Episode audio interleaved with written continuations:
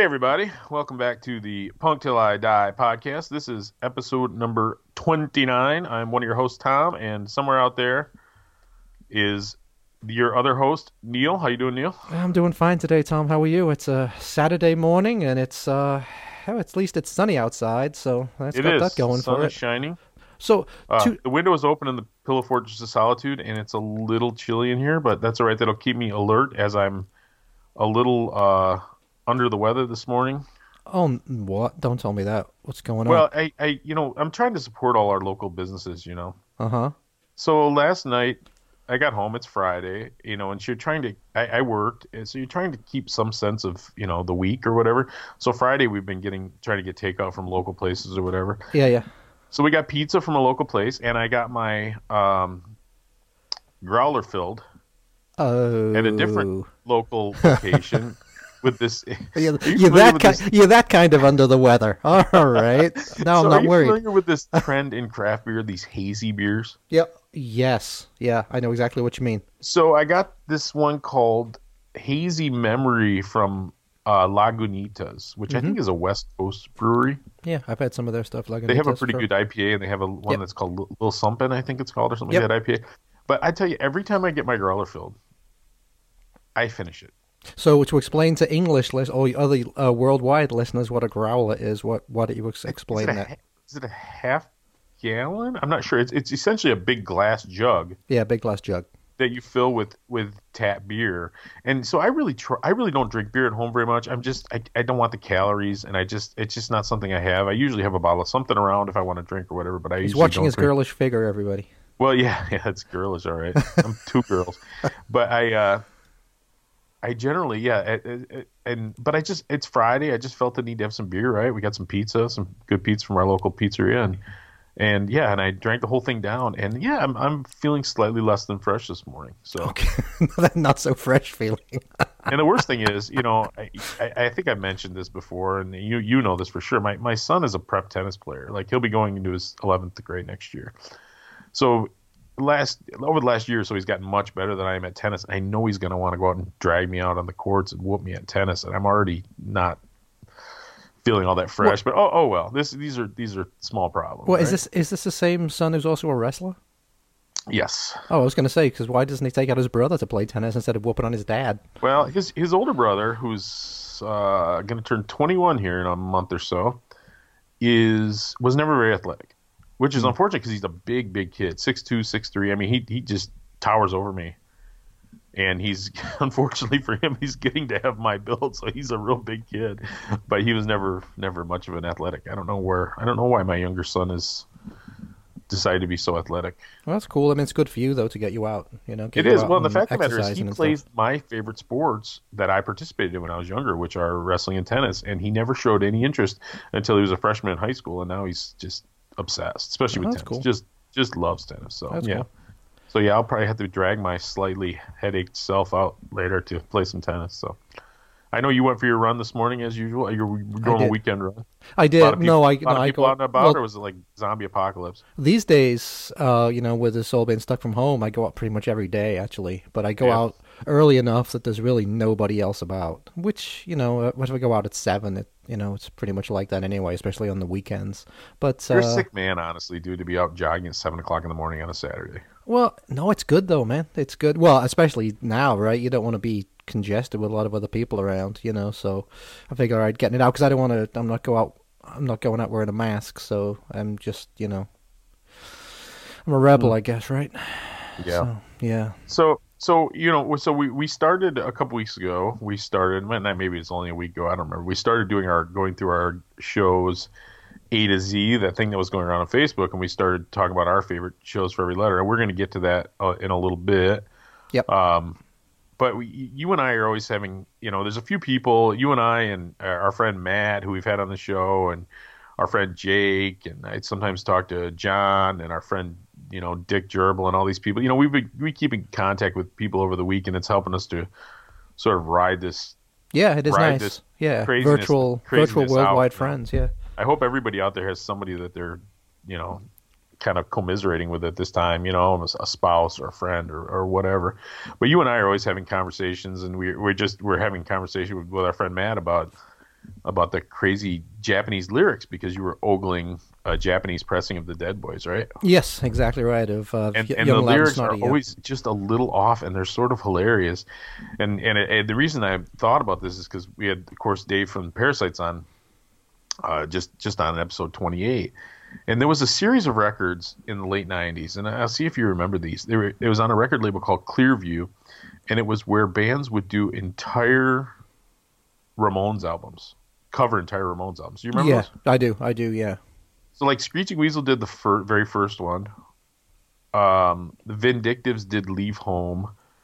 Um, who did Rocket to Queers did Rocket to Russia. And Mr. T Experience did Road to Ruin, the first first four.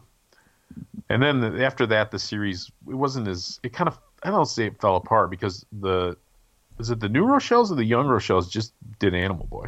Yeah, they did. Um, and they're actually Last one of my favorite Ramones core bands. But uh, yeah, they did almost an exact copy of Animal Well, the Boy. funny thing about like Animal Boy, the way it was produced, I, I was never crazy about the way those later Ramones albums sounded.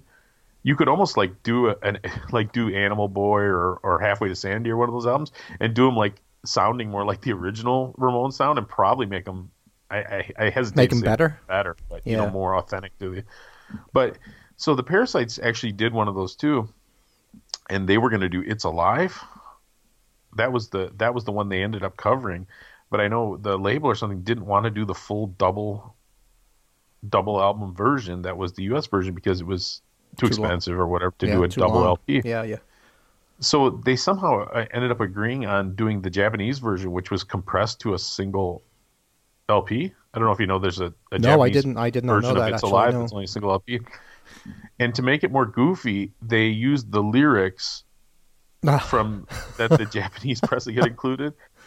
So if you get a chance, if you should listen to the Parasites, "It's Alive," it's pretty funny because yeah, it's got the slightly goofy Japanese lyrics, um, and the shortened like single LP version of the "It's Alive" album. So anyway, it just it was kind of made me laugh. It tied in with what we were talking about, and what we were talking about in our private conversation, and the, you know, had just having the Parasites on. But, but I believe it's the live album part of it is totally faked. Oh, you mean the crowd and stuff? I think I, I'm not positive on that, but I don't think it's a real live album. I think it's Yeah. like a studio album where they, I think they might have actually even like taken the crowd from like It's Alive or something. Maybe that's where Marky Ramone got confused, and that- that's why he thinks it's alive is not real. Marky Ramone's always confused at this point. Yeah, I think he I think his wig's too tight. Um, So you Yeah. wanted to give a shout? I know you wanted to give a shout out to some folks too. We've I been do. getting some mail, and we do appreciate that. Yeah, yeah, but I, I, I did want to say that uh, if anybody wants a good laugh, um, look up on uh, get out the Google machine and look up um, Japanese lyric sheets that were inserted with like the first couple of Ramones albums or even that Dead Boys Young Loud and Snotty album because the uh, that poor translator who had to try and translate some of these lyrics.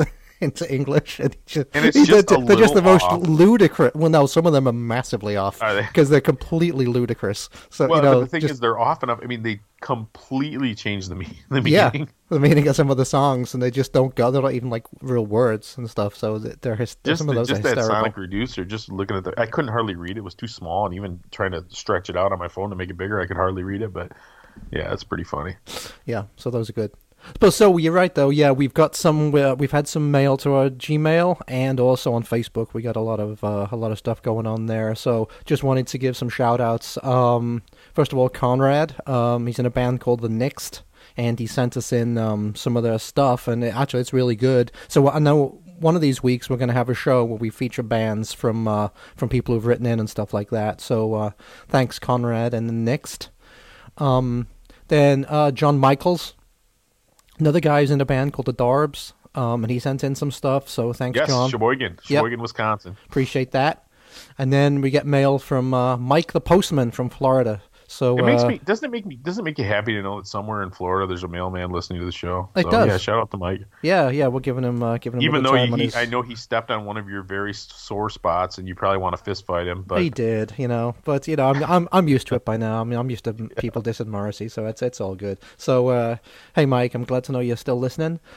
Um, and then on Facebook, we got some more, some of our regulars. We got good old Dick Gerbil, and uh, so hey, Dick, and um, Ricky Adams, who's always writing in. Hey, Ricky. And then um, we had a new one last week, which is kind of cool. Actually, uh, Jason from uh, Garage Rock Records out in, Ah, uh, yes. I think on the West Coast somewhere. I don't know if it's San Fran or LA. L.A. or, or Long Beach or somewhere. Yeah. So uh, they're they're actually the label of uh, Gross Polluter, who used to be Smugtown, who my favorite new band. So um, he wrote in, and uh, so it was great to hear from him. So uh, thanks, Jason, and uh, looking forward to getting the package from you maybe sometime in the near yeah. future. And uh, maybe we could at some point maybe we'll uh, have him on talk to him about what he's doing out Yeah, that would be awesome. Yeah. So uh, so shout out to Jason. So so that was It- that. It's, Just it's funny, you know. I think I mentioned this before, but everybody thinks of L.A. as just this, you know, it's oh, it's L.A. It's one city, right? But it's it's huge and all these beach communities, and it can be you can be an hour plus. You know what we consider L.A. can be a long, a long, long way apart. oh no, that's true. Yeah. I mean, I It, it I've, have you spent much time in California? I haven't. No, I really, I, I've heard it's amazing. I just, I just haven't. Well, it's funny. I I mean, and this is a complete sidetrack, but this is what we do, right? Um, Exactly. what else I- we got to do, man? We're trapped in our houses. We Yeah. go for hours and days. I've only been there once, right? I've, I've only been to Cali once. Um, was in San Diego, um, and spent a few days in San Diego. And then one of the days we said we're gonna we're gonna drive up the coast to meet a friend of mine who lives in L.A. So we drove up the whatever that is, the seventy five or whatever it is from San Diego to or L.A. not LAX. What do they call that? The yeah. Is it LAX? Los Angeles Expressway? I don't know. Whatever. Well, no, we no, but we drove. We, we we drove up that up that highway to Pacific Coast Yeah. Highway, right? So, Um, okay, Pacific Coast. Yeah, yeah. yeah. LAX is the airport. Okay, Yeah. forget it. Just Um, ignore me. people. Just ignore but me. but it was fun. it was funny. So uh, from watching skate videos in the eighties, there'd always be these. Um, you know, there'd be a, there'd be a skate video from a skate contest, and they'd always be in these places like Long Beach or um, uh, Oceanside or this, that, and the other, and they always sounded so amazing. And the, you know, and it was always sunny, and the, you know, this place it, they look magical. So anyway, so we're driving up from San Diego to uh, L.A. and we're going through all these all these communities. Yeah, you know, you know, uh, Oceanside and this kind of thing, and they were absolutely complete dumps. I was Really? absolutely amazed. All it basically is the road goes through it. It's a strip of gun shops and, uh, and liquor stores on the beach, and that's and that's pretty much it. So Sounds like it- my kind of town. yeah, it, seriously though, man, it completely shattered all my illusions of all these uh, these childhood. You know, everyone's skateboarding and it's uh, amazing. Well, you know, and- I mean, like suicidal tendencies from like Venice Beach, right? I mean, Yep. it's a slum. It's not like it's yeah, exactly. Yeah, yeah. Yeah. So uh, anyway, I just thought I just thought that was funny. So uh, anyway, yeah, Well, it's it's funny too because the English, you know, I, I think we we picked up quite a few English listeners, but one of them is is our pal Dick, who who we talk to pretty regularly, and he, you know, he's sending us he sends us YouTube clips and you know stuff stuff all the time, and one of them was he sent a, a band from Kansas City, and he said. You know, you probably know these guys, Tom. They're Midwesterners or, or whatever. But Yeah. the funny thing is, I don't think people from England realize. I mean, They it's like don't. a ten-hour drive for me to get to Kansas City. right? yeah, yeah. It's it's like, it would be like driving from uh, England, you know, around the whole country like three times. I mean, it's, it's That's really a like. long, long ways. But but the irony of it is, I did know the guy he was talking about. Oh, for fuck's sake! I know it's crazy, right? Yeah. So maybe we'll see if we can get him on at some point. Yeah. But yeah, no, it's it's it's just funny perception. Yeah, people don't realize the size of things. And I listen, I'm I'm you know, what is it? Russia has like 12 time zones or something. I mean, it's it's it's crazy. It's hard to get a sense of sense of time and space. So sense of time and space. So, talking about sense of time and space, should we get on to our um, A through Z, or do you have anything else that you want to? you Talk know, I'm about- sure I'll think of it after we're done. But Yeah. you know, like I said, we got we got nothing but time, right? All right. So last we're, time, we're 20 we're 29 episodes in and uh you know and it's funny because you know when we started i think we were afraid of we had a lot of topics and stuff we wanted to talk about and we were i think there was an underlying fear that we'd run out of stuff to talk about. And then we got like 10 episodes in we before we had a guest and we've been doing we, the, the episodes have been getting longer and longer. We were doing you know an hour and a half a week without really worrying about running out of anything. And I still don't think we're going to run out. But now that we can't leave our houses, it's definitely making more challenging. well, I'll tell you what, So, mate. so I- we're I- definitely getting. We, but we were, you know, part of this was a, the point of it was to, you know, dive into the past and cool stuff we'd experienced. And so we're definitely getting a chance to do that. But you know, the thought wasn't that we'd never get to experience anything cool again. I mean, are we someday going to be talking to our grandkids, going, "Boy, I remember when we used to go and go to watch live music played." And yeah, like they'll a- be like, no, like a no, you didn't. like 1984 or something or ugh. Now the funny thing about that is, um, I've still got because you know I keep a running tally of what's what we're talking about in each of the shows and stuff. And Oh, before, uh, God, before, I'm sure I'm going to don't want to repeat myself soon. well, it doesn't get that detailed, but you know I have ideas for shows, and uh, the the stuff from before the very first show that we still haven't talked about yet. So I don't think. There you I don't think we need to worry about uh, about that. You know, there's still like ten things on there that we haven't touched on yet. So, um, I think we'll be good. All But right. uh, anyway, uh, last time we got through um, we got through H, yes, and so um, I will go first on the I. it, it's funny, man. Before we before we get going, but yeah, definitely. But it's I look back, I'm like, oh man, I that D. Oh, I had another really good one for D, or I had another Yes. really good one for. So it's like we can only do what we can do, right? Right. When you know when we get totally senile, we'll start all over and we'll do all different ones for every letter. Well, yeah, and it, well, or if we're running out, if we are running out of stuff stuff to talk about, we'll just do a whole nother alphabet, We'll right? Go back to that again. Yeah, of other bands we wanted to talk about. But uh, okay, for I, um, my I uh, is going to be the band Ignite, who I think I mentioned on the um, on the last one because I did see them a few times. I I saw them open up for H two O, which was my H. Yep, But uh, the Ignite story I've got was I saw them at the Fireside Bowl.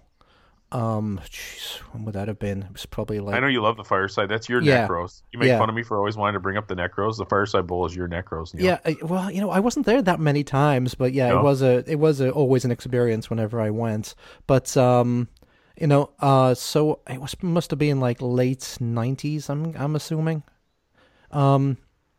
Anyway, opening up for them was the Lawrence Arms, so obviously they Really? must have had like their only one or two albums out at that point. So uh, and they, you know, they never did impress me, but that's a, that's a whole nother story. Lawrence so, Arms never did. no, no, no. Um, but Ignite were really good.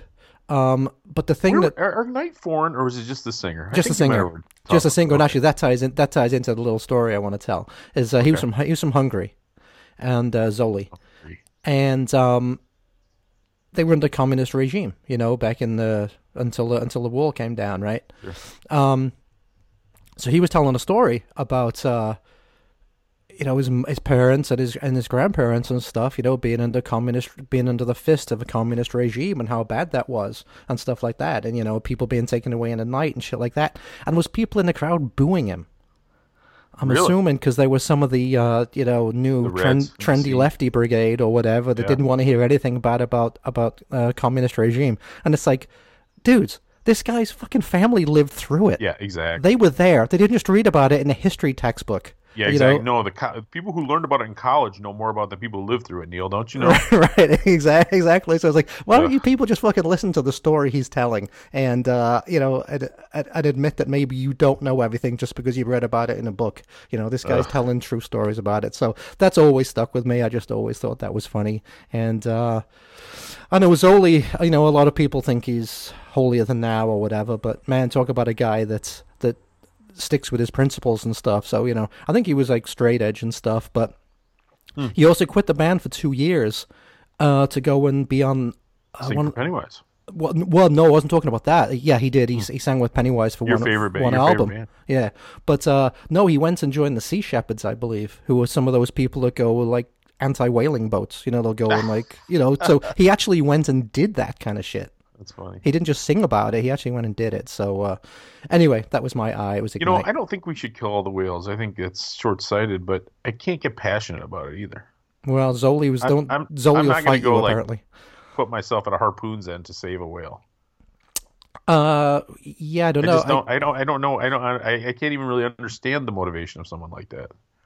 But hey, good for him. I, Yep. it's good to be passionate about things. yeah, but uh, I remember I- when I was young and passionate. Well, I guess my point was that he actually lives it and shit like that. But anyway, that Uh, I've just I- totally alienated the anti-whaling crowd. I'm sorry, folks. yeah, you've upset me too. So you know, very you very guy, pro Neil? pro whale.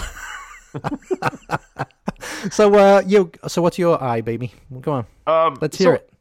So my eye, my, my eye is a band that I really wasn't that aware of until I was going to go see them, and then I looked them up, and I become a favorite. Um, it's Iron Cross, who No, that really surprises me. That early '80s, um, I think '81 or something they started out, but they were they were in the Washington D.C. scene, but they were definitely a little different style wise. You know, they weren't the Minor Threat style; they were like a throwback to Oi, like the English Oi bands. yes, like skinheads, right? When I they saw had a them bad they had a very bad reputation. When I saw them in like 2011 or whatever, they were selling those big like scarves, like the Oh, it's like soccer scarves, yeah. yeah, like the soccer scarves, which is the an interesting piece of merch that you don't see at many punk and hardcore shows. So the the reason I saw them for two years, I think it was eleven and twelve, but I I could be a year or two off on this. But in two years in a row, they did this thing in Detroit called Tesco Fest, which was put on by Black Iris, which is a great local Detroit promoter, and Tesco Vee. Um, Tesco Vee of the Meat Men, if to people that Tesco Vee the aware. Meatmen. I think each year they had eight or nine, eight or nine bands, but it was such an incredible event. I got to see some amazing bands that I probably wouldn't have seen otherwise. So the first year was Meatmen headlined, Negative Approach. I'm trying to think that that might have been the first time I saw Negative Approach, but I'm not positive on that. I've seen them quite a few times since. Um, it was Meatmen, Negative Approach, uh, Gang Green, the great Boston hardcore band who I played twice now on this show, who I love. Uh, Antiseen from North Carolina, great shit kicker hillbilly punk rock band that I love and need to play some songs by on the Well, show. And that was your A, I believe, wasn't it? From Uh, 27. I was it believe it was. Oh, no, it wasn't. I'm sorry. It was Adolescents. I'm sorry. I got. Adolescents, Yeah, okay. yeah, yeah. like, God, don't make me remember. I was like, it was only two episodes ago. nine days ago. Um, and and uh, who else? Uh, and Iron Cross. Those were the five big ones. The rest were local, but there were some great local bands too. Break Anchor, who I've loved and have talked about quite a bit. Uh, Against the Grain, who I'm pretty friendly with, good dudes. Um, but yeah, it, it was a super cool show. Um, and so I didn't know a ton about the band, but yeah, they had a they were one of those bands that the skinheads were drawn like the Nazi skinheads were drawn towards, even though they were very anti-fascist, anti-Nazi skinheads. But uh, their big their big break, they, you know, maybe one of their biggest breaks was the fact that uh, Agnostic Front used to cover one of their songs. Yes. Oh, they had the famous one called Crucified, Cru- right? Crucified, for our yeah, sins. Crucified yeah. for your sins. yeah. um, which is definitely one of my favorite favorite of their songs, and that was the one I was thinking about playing. But they have they have so many great ones. Uh, "Live for Now" is kind of one of their anthems. Um, I don't know how easy their stuff is to get, but there was a like a compilation CD, which I know Neil hates, uh, on GMM Records, which was the guy from Anti Heroes who we've talked about, Yeah, from Atlanta, I believe, right? and it was called "Live for Now," and I think it compiled like their LP and their their first uh, EP and all that stuff. So that's called "Live for Now." But anyway, so yeah, let's let's do. Uh, anyway, those Tesco Fest, man, they were such great events. Like I said, I went to the went to both of them. Was there anything? was there anything um, outstanding about the Iron Cross set? Was there any fights? Was there any? Oh uh, no, no, anything? you know this was obviously quite a, quite a bit later. Okay. I remember that. So the only I can't remember the singer's name is like Sob Sob Gray or something crazy like that. I can't remember what his last name is. Saab S A B I think his first name is. Sab I don't know, but um, he's the only one left from the original lineup. But I remember not long after I saw him, the bass player, who was a younger guy, was killed in a motorcycle accident. So I, I don't know if that's neither here nor there. So the second year of Tesco Fest, because I don't know if I'll get back to this. Let me see if I can remember who played the second year. Um, Negative Approach headlined again. Uh, Meatmen, Dwarves, the Queers, the Hookers, who are a pretty cool punk metal band from Kentucky, and maybe one of the years the band Guida played, the Italian. Oh, Judah. Yeah, yeah, yeah. Love those Was it. Judah? Is that Yeah. how it's pronounced? Yeah, that's how it's pronounced in uh, in Italian. Yes. Huh. Well, they played one year. They were they were fun. Yeah, But they, got, anyway. They, they, were, they they're got really a very they got a very mid seventies like glam kind of boot Yeah, definitely sound. Bay City Rollers kind of a Yeah. sound. Um, yeah, I, I man, I, it was sad that they could only do that a couple years. I wish they could have kept going. I think the third year there was they were working on it and like Fang and DOA and because I actually talked to Tesco when I was half in the bag when they were opening for Gwar here locally, and he was talking about how it kind of fell apart and it became something else. It became what I think became Blackout Barbecue or something. But but yeah, there was supposed to be a third year. Like I said, Fang and DOA and stuff. I mean, I mean, That just cool. right. That's worth driving to Detroit for right there, you know. Yep. But anyway, they were great shows. Iron Cross was great. I don't like I said, I don't.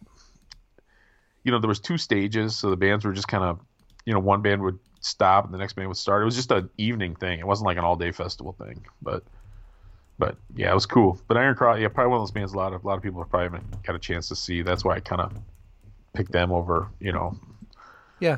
So you're gonna play Iron? Maiden, Iron Maiden, who I also saw, or INXS, who I saw, or you know a few other I bands. Yeah, it doesn't really fit into the show too well, uh, either one of those. So, um, so wh- which Iron Cross song do you want to play? I think you got to play. Let's do uh, "You're a Rebel." He, okay, he's a rebel. Is it? He's a rebel, or you're a No, rebel? it's "You're a Rebel," right? Isn't it? I think we tried to find it under "He's a Rebel," but I think it's "You're a Rebel." It's you're a rebel, exactly. Of the second, of the second EP called "Hated and Proud." So there you Yep. go. so uh, yeah, here you go. "You're a Rebel" by Iron Cross.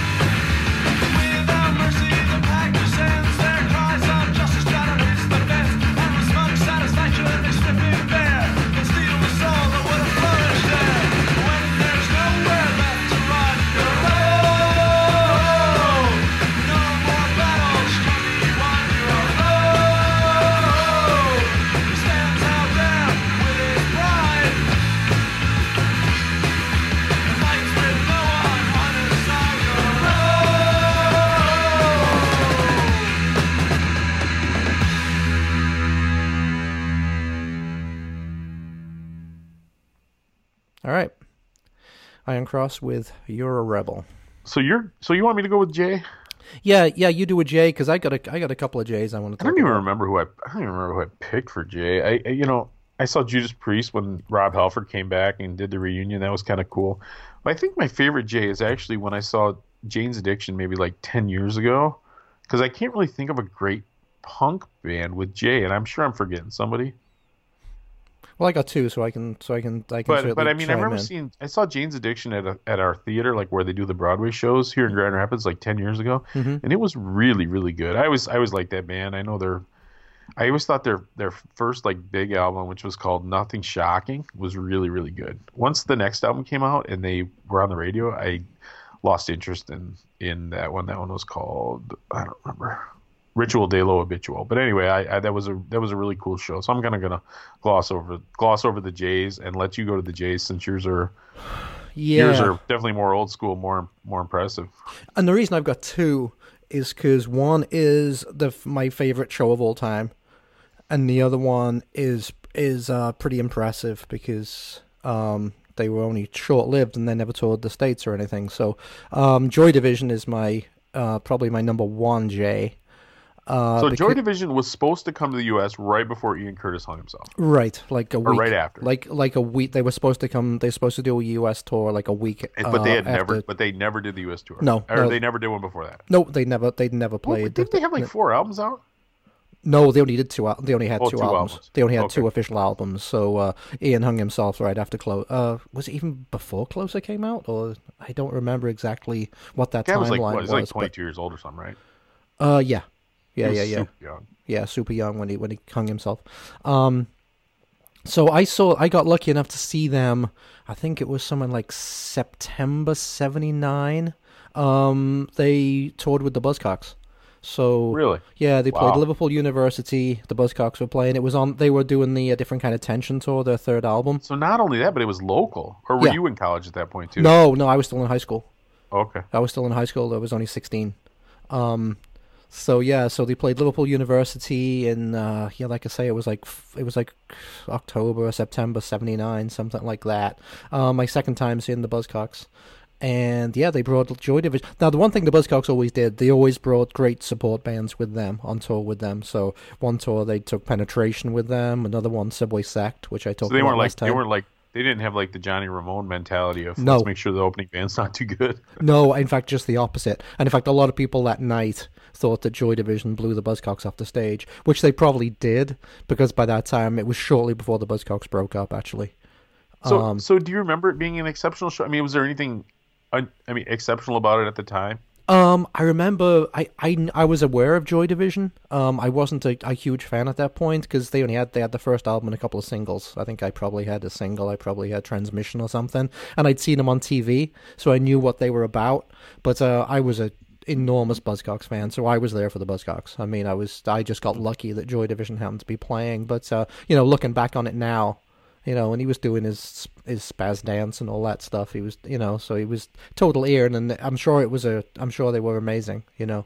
Um, but like I say, I was I was there for the Buzzcocks. So, and the Buzzcocks were were disappointing. They were clearly going through the motions at that point.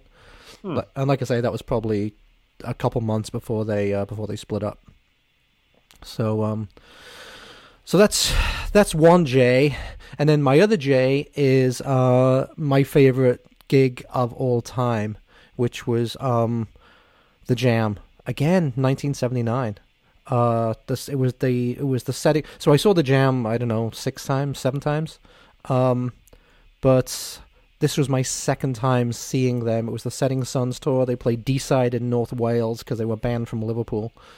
Um, and they uh, they had the the band The Vapors opened up for them, who uh, I think you probably remember them from the single it's Turn, Turning Why, Japanese. why were they banned? Why were they banned from Liverpool? Um, they had played in Liverpool the previous November or October in '78, and fans had torn up seats. They played at the Ah, Liverpool yes, Empire, classic. and people had torn up seats and like throwing them around and shit like that. So they were banned from Liverpool, banned from a, the only venue that was big enough for them at, at that point in Liverpool. And um, so that, that goes back to 19, you know, back even in the late 70s, the punks were always great at destroying any venue that would let them be, be kind enough to let them. hundred percent accurate, yeah, hundred percent accurate. Um, and spitting at the stage, the Jam were hardly the exploited, you know? right? Yeah, exactly. Like they were Yeah. people to flip over police cars. Um, funnily enough, on that tour, my friend Vosi went to that. Um, they actually had the Dickies warming up for them, so that would have been that would have been a hell of a show on that tour. But Yeah. anyway, that's not the show that I'm talking about. And the show I'm talking about, um, the Jam had just released their one, two, three, fourth album. It was Setting Sons, which was actually my favorite Jam album.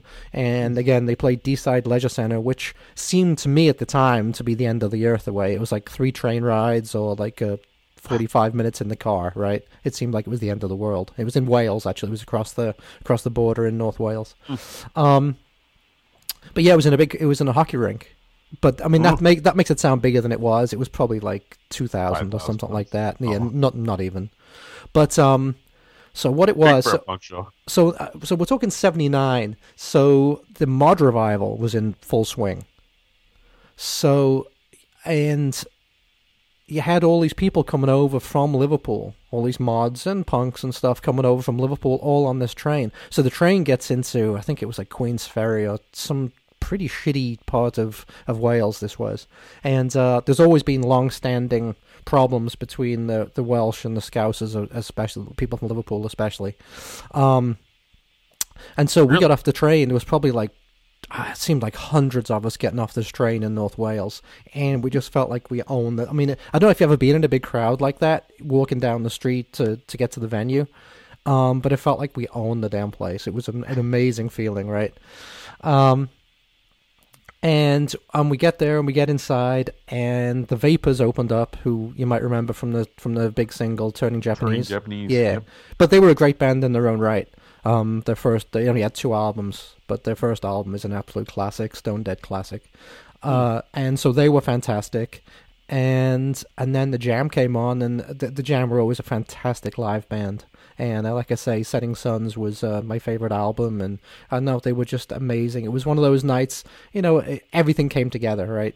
You know, you're 16 years old, you're in this big crowd, you feel like you've got a sense of belonging with all the people in this crowd, and uh, and also there was a, sh- a shit ton of fights as well, which made it which made it even more interesting between. Why, uh, why is the why is the big rivalry between Liverpool and the people of Wales? Is it like a soccer thing, or what's the what's the Partly, but partly because the disdain the Scousers looked down on people from Wales. They call them sheep shaggers and stuff, and you know it was it was a, it was a city versus rural kind of thing. You know what I mean? oh Uh, Wales is a little more of a like a farming community? well, kind of even though uh, again we're only, we're probably talking about thirty miles, Yeah. something ridiculous, you know, completely made up uh, borderlines, you know.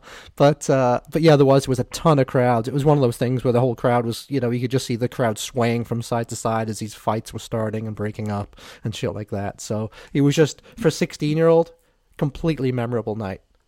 You know, completely memorable. And so we got the mm. train there, and then my dad picked us up after the show. I was gonna like- say because I hear the horror stories about you know you English folks going to these shows, but the trains will stop at like ten. Yes, yeah. So you'd have to leave, and that was yeah. So it was the same. It was the same venue that I went to see the Clash. Um, and what I talked about in the or one of the Ah, venues that I talked about in the last show. So uh, yeah, Deeside Leisure Center. But yeah, my dad picked us up after the show. I think it was me and Bugsy and uh, a couple of my other friends, and uh, we bought some merch.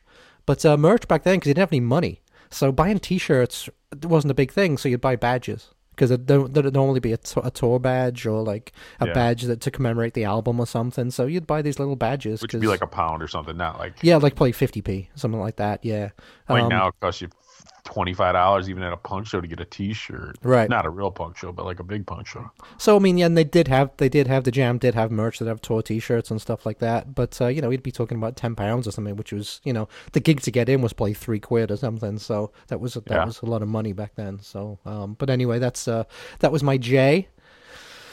And uh, yeah, still my favorite gig of all time.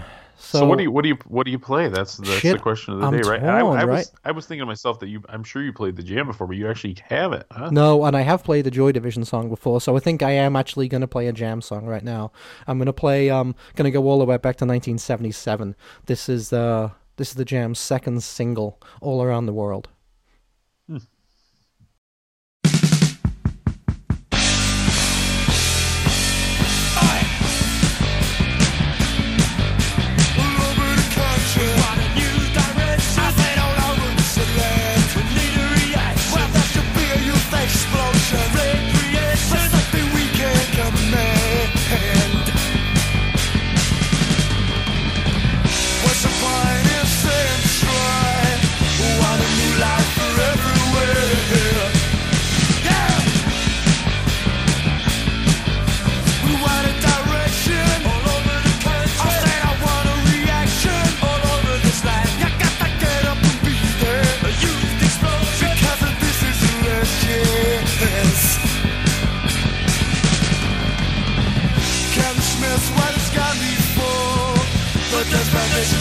For us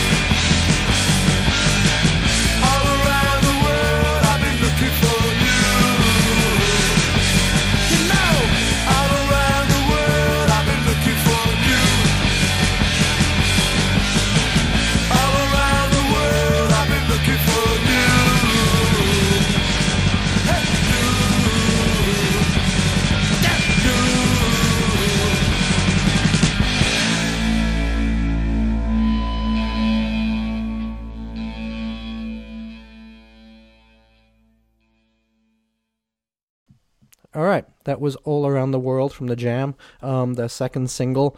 Obviously, in their very early years, like that, they had a lot more punky vibe going to them, even though they always wore suits and stuff like that. But uh, you know, later on, they got a little more soulful and, and stuff like that. But always a great band and always a fantastic live band. I know. I know, Tom. You've never really got the whole jam thing, and maybe it was Yeah, very, I very like English. The real early, the real early single, you know, like this is the modern world and stuff Yep. like that. In the city, I can get into that a little Yeah. bit. but- Well, this actually, this, this what I just played is goes right between in the city and uh, this is the modern world. when they added the horns and stuff, yeah, it wasn't for me. Yeah, yeah. you know, I, I've always been that. You know, I always there's no bra- there shouldn't be any brass in punk. I always. I mean, I'm, I'm coming around a little bit. I mean, I've, I've I've had to do some stuff where I've got kind of immersed in ska and stuff, and I sort of see the appeal of it. I mean, it doesn't, it still doesn't do for me what the crunch of the electric guitar or the you know well, it's not. Yeah, I mean, does. I- but but I, but you know I, I can see how like it kind of lifts you up a little bit. oh yeah. I mean, I guess. Well, you've heard that But I'm, I'm a a- person who, if I'm bummed out, I'll listen. I, I can listen to ang- if I'm angry, I can listen to angry music, and it makes me feel better. I don't need to listen to the opposite. You know what I mean? Yeah, no, I yeah, I know exactly what you mean. But uh, you got to admit, you know, things like that Suede Head album. I mean, it really works. You know, when it works, yeah, it when does. it's done and well, it's, it works. It's okay. Yeah. Well, like I said, you know, I made this joke, and I don't remember if I made it on the uh, when we were on the podcast or just when we were having a private conversation about how it's come to my attention that I, what I really need, because like you know, I, I I think I told you I put a puzzle together the other day. You know, like wow. out of boredom. Like I hadn't probably done a puzzle since like the early '80s, right? Jigsaw puzzles are fun, man. Well, I, I, I guess. I mean, Just listen to some music and just you know, you don't think about anything else while you're doing it. I think that's the point. Well, I don't know if fun is. I don't know if fun is the right word, but but Well, you drink it while you're doing. my- but it's come to my attention that I need more records that my wife likes. Mm. Yeah, I get You that know what completely. I mean? Yeah. Because it's like you know, so you can only listen to those Ramones albums so many times, and you.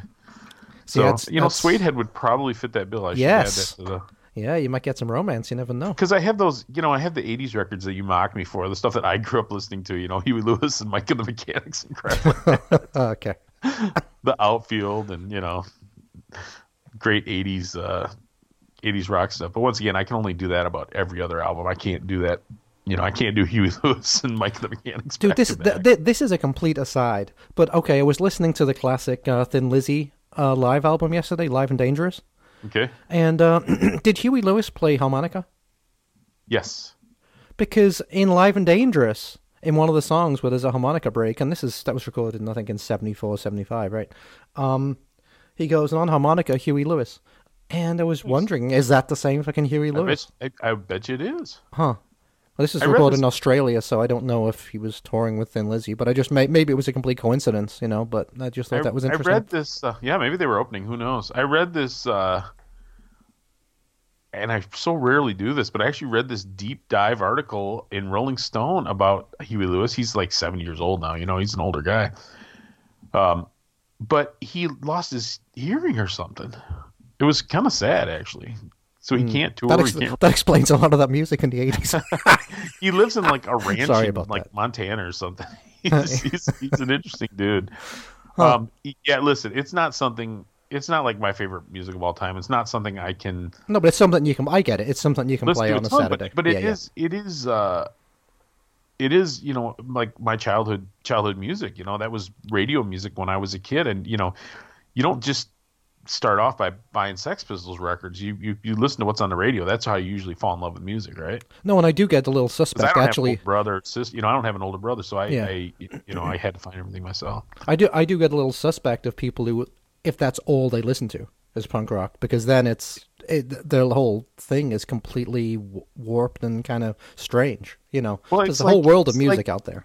it's like the food palette. You have to you can't eat things that are savory all the time without having something a little sweet to reset your palate, you know? Right. Or vice versa. You can't eat, eat sweet stuff all the time without having something salty to So so yeah, but but, but it's you know, it's it's uh it it you know, I was I was and once again, I hate to do this. It sounds like I'm name dropping, and I won't even say who it was. But I was interviewing somebody yesterday, and they're known for making pretty heavy music. You can name drop. It's fine. Well, it was it was a singer for Testament who's been in the news lately because he uh, had coronavirus, Hmm.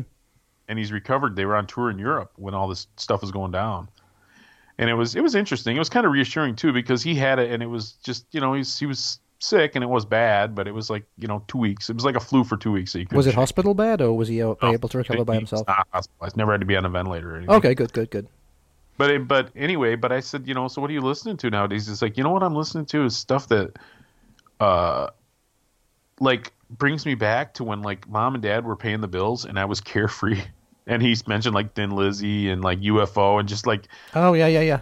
Classic and, stuff. and I'm like, you know, that's really that makes sense. You know, the music that reminds you of the days before you had worries.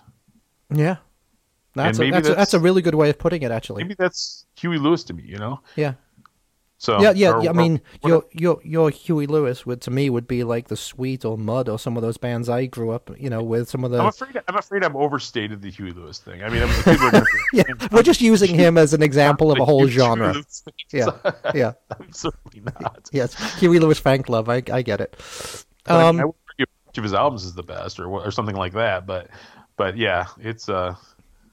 So so what was so I should have I could have put him for an H or an L. Yes, you could see. You could have been. You could have had done that. So talking about getting back to that, what's your K? K. You know, K's a tough one too, because I really don't have a huge like punk rock K. My uh, my one of my more interesting The K's Knack. is probably what, what's that? I, I missed that. The Knack. My Corona. The no, Knack. never mind. Oh. Hmm, okay. Go on. The Oh. local band. One of my more interesting ones was you remember when Kiss decided to put their makeup back on, like I, thank God I do not. As a matter of fact, I, 97 or 98 because like know. kiss you know did the makeup and then they tried to become like a normal hard rock band I and then they put the makeup that, back on it was kind of a big deal Yeah.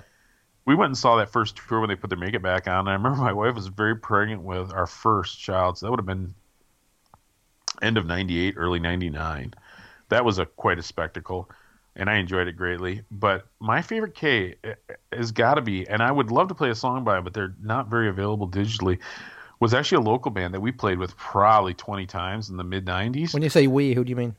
uh, it would have been my band. Uh, at the time, we were called Outlet. Okay. I know a ter- terrible name for a punk band because there's so many of them over the years. Mhm.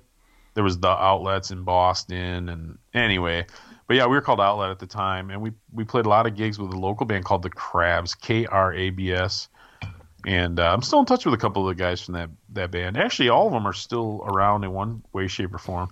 But uh, they were if if Todd, who I who was kind of the main guy in the band, ever gets it together and gets that stuff digitized, I would love to play a crab song or two. As a matter of fact, uh, his one of their songs, which was called "Spirit of Youth," Mhm. was the song that I would have loved to use for our theme song when we were trying to brainstorm about putting this show together. But I don't have a digitized version of it, so. Oh, well, yeah. Well, if you can ever get together with those guys, But that uh, would be yeah, cool. so so yeah, the Krabs, man, they were they were they're my all time favorite Grand Rapids band. okay. Um, they were one of those bands where, and I'm sure you can relate to this playing with local bands or a local band that you saw many times over the years. They always teetered between greatness and chaos. hmm So one show might be just amazing, and the next one might not be that great, but it was still had this weird tension. And of course, we were all drunk. Everybody was drunk all the time, right?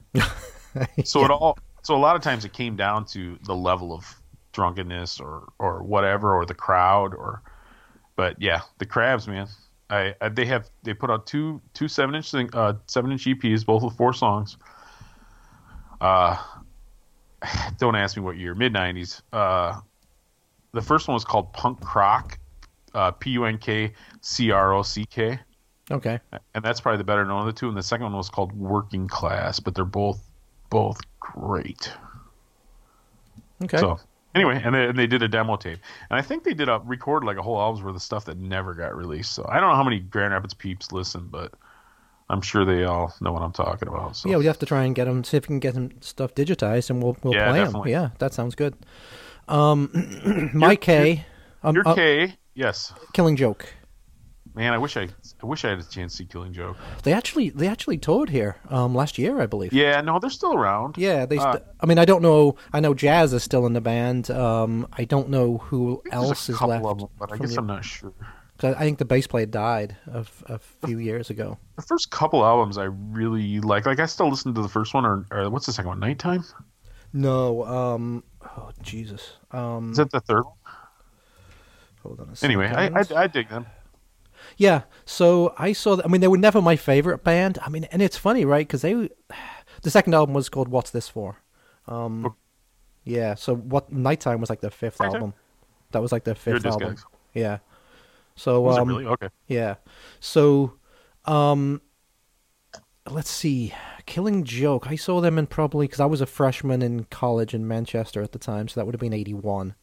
So, um, I probably saw them in '81. I saw them at a medium-sized club, probably because they were big. I mean, in, in the punk and the post-punk scene, they were a lot of those people's favorite bands. It was them and Bauhaus, um, neck and neck, really, at the time. Um, but Killing Joke were a bit more punky than Bauhaus, so they got more of a, you know, some of the hardcore punks were into them too. So I saw them, and I don't remember the name of the club, but um, you, you'll love this.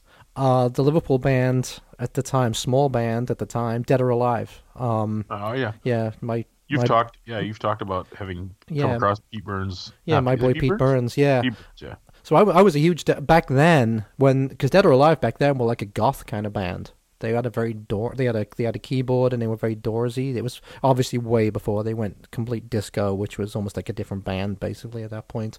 But uh, They yeah, had whenever their one their one big hit. yeah, well they they actually had a couple, but uh, you spin Well, me, and- spin me around was massive. I was gonna say stateside. I think that was the only true hit, wasn't it? Um, I think they did have uh, brand new lover was another one they had that was uh, I that don't- was that pretty doesn't ring a bell at all. in the MTV days. I'm sure But if you again, I was pretty young. I mean, I was maybe I was you know eight, nine, ten years old when they were yeah. making it. But this is '81, so they were still a lo- just a local Liverpool band at this point. I mean, Pete Pete still worked at Probe Records, the punk rock record store. Um, So I went. I mean, I, I like Killing Joke, but uh, we were so spoiled for gigs back then that I certainly wouldn't have gone out of my way to see Killing Joke. But because I was there for Dead or Alive, who were Hmm. fantastic, and in fact, I actually have. You know what? I actually have a live tape of that gig that I made myself. No Um, kidding. Yeah. Uh, That's got to sound tops. so, I, I, I, yeah. So actually, I probably could tell you. Was it? It wasn't rafters. It was rotters, maybe something like that. But anyway, um, Dead or Alive were great, and Killing Joke uh, were good. I just remember they were extraordinarily loud. Hmm. That's one of the things I most remember about them. But if you know anything about Killing Joke at all, um, you know a lot of their songs have very basic structures with just repeated, you know, repeated Very lyrics. abrasive though. yeah, too. very abrasive. Yeah. Um, so th- the loudest band I ever saw, actually, it was probably a tie between Killing Joke or Sisters of Mercy. They were playing Huh. two of the loudest Boy, bands another I gothic band, huh? Yeah. Um, Not Motorhead. no, well, I never saw Motorhead. Or The matter of Who. fact. Um, You never saw Motorhead? never saw Motorhead. No. Well, I told you I was never really a metal guy, even though I do appreciate Motorhead more now than I did back then. But at you the time, never having seen Motorhead is much more disgraceful than me having Huey Lewis records. I don't know about that, mate. I did. I did see a lot, of, a lot of pretty fucking good bands. so That's true. And like I mean, said- I, get that. It's just it is odd because there's a few of those for me too. I know we- we've talked about the years. Like I've never seen MDC, which you know they toured relentlessly. How did I never see MDC? You know, Well, yeah, it was, probably, it was probably one of those things that back then there was so many gigs Yeah. That you know if you could go see one in a week, that would that wouldn't ever be the top of the list. You know what I mean? yeah. So it would never no, have I made get it. that. So uh, Yeah, I remember that when we used to be able to go to gigs and we'd actually yeah, have to. I remember I gigs. swear it was only like six weeks ago. We were like, "Oh man, which ones am I going to go to? Which ones I'm going to skip?" Now it's like Yeah. I'd go to the worst one that I Yep. was going to skip. I'd die to go. to. exactly. But So anyway, you gonna so play, you gonna play a Killing Joke song? yeah, I'm gonna play um I'm gonna play a song called "The Wait" off their off their first album. Okay, let me let me let me interject here real quick Yes, before sir. we move on because you're you're not going to like this one bit, but you know why I'm aware of Killing Joke Um, or where I first came across Killing Joke. I do not know. A So video game or something? in '87, I think hmm Metallica did an album called Garage Days Re Revisited. Are you familiar with this album at all? It's all covers, right? It's all covers. Yep. I mean, they famously do um, Last Caress. They do a medley of Last Caress and Green Hell. Okay. Metallica were great for helping revive the careers of old punk rockers. You know, I think even that Antiseen, or uh, not Antiseen, the Anti-Nowhere League documentary, That's right. Yeah, that's right. Animal Yes. acknowledges the fact that when Metallica covered So What, that was what essentially got enough interest in the band to get them back together. That's right. I remember that. In fact, Because he it was, was he huge, was on and I stage with it, remember wasn't he? Metallica covering "So What," and it was like, "Wow, this is an amazing song." I had never heard it, had no idea who any Anti-Nowhere League was. Mm-hmm. And then you heard the and, lyrics and, and, and honestly, disgusted. Slayer Slayer did an album called um uh, Undis- Undisputed Attitude, and did the same thing. And I discovered a couple bands because Slayer covered them, including Verbal Abuse, who I love now. Oh, didn't didn't Guns N' Roses do the same thing too? Uh, that was, I think, a cover album of just all kinds of covers. But I know they did a UK sub song and Right. They did. It was called was it Spaghetti Incident Spaghetti or something like that. yeah. Yeah. But yeah. you know what's funny? Because I never bought it when it came out. I was like, oh, this is crap. I'm not buying it. But now I wish I had a copy of it. It's out of print. I wish I oh, okay, interesting. Because like the beat up CD goes for like ten bucks now. So which but anyway, it doesn't so- matter. They used to be, and as opposed to like 20 years ago when there would be just in the used CD bin, they'd be piled up in the two dollar bin. You know, so which Killing Joke song did they cover? They covered the Wait. Okay, all right. See, that's interesting because when I saw Naked Raygun um, at Motoblot about four years ago now, they actually covered the Wait, That's and funny. uh, and I think I was the only person in the crowd who knew it. Hmm. And I started chicken dancing around, and my daughter and her friend, who Lydia at that time would have been fifteen or whatever it was, they were they were mortified. They were embarrassed as hell because I'm like bumping into people and like smacking people around and shit. But I would I went absolutely mental because I absolutely love that song. You know, So- you know, I'm a, I'm a big, I'm a big fan of early Metallica. I'm never, never, uh, I'm not even slightly ashamed of it. I have all the early albums on vinyl and stuff, and I just, I, I have, I, matter of fact, some of those early albums, I have three or four different copies of around here. Um, and I've seen them a bunch of times. They were so great. They're not my M, but they really were maybe one of the best live shows of the early '90s, late '80s. They were so good, put on such a good show and they're not as good now. And the last time I saw them was actually like ten years ago, which is hard to believe. But they played the Wait, and it was the only time I'd ever seen them. So when you see a band play a bunch of times, you sort of live for those moments where they play a song that you haven't heard them play before. You know? So did you go crazy and start doing the chicken dance and uh, No, embarrass your kids I- too? I don't think, no. I don't think I did that. No, Oh, okay. we were in seats for one thing because it was in a Ah. huge, a huge, you know, hockey. So anyway, I'm sorry, man. I totally That's all Totally right. That's all right. this thing. You know, I, it, like I said, you know, however however long this takes us to get through these letters, right? What what else are you people doing, right? Exactly. So anyway, so I'm going to play uh, the Wait by Killing Joke.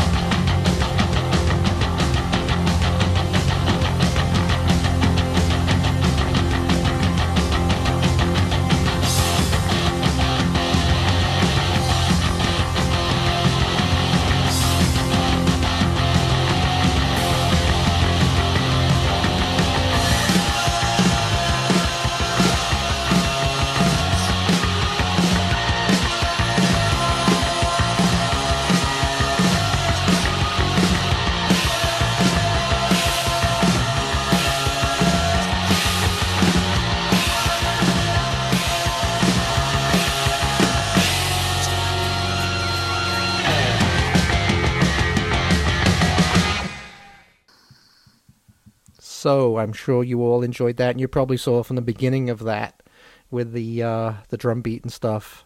Uh, why exactly I got so fired up when I heard that completely unexpectedly in a Naked Raygun set. So, again, that was The Wait by Killing Joke off their first album from 1980. So, uh, so yeah, so that's K. So, uh, I've done a, a lot of talking. Do you want to talk about L? Do you want to talk about your L?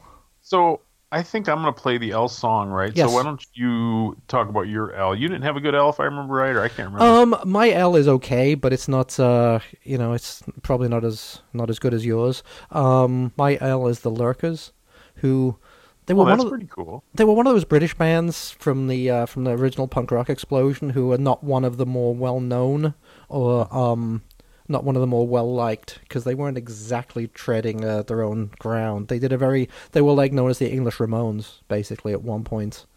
Um because they you know um, the first album Fulham Fallout uh, great album um but th- yeah they did have a very Ramonesy type sound and they weren't really doing anything that was new. They were just they were just good. They were melodic. They were funny. They had a lot of funny lyrics and stuff like that. Um, and like I say, their album Fulham Fallout from '78 is is pretty classic. Um, I saw them at a sm- very small club in Manchester. Probably only held about 200 people, uh, and it was right before they broke up.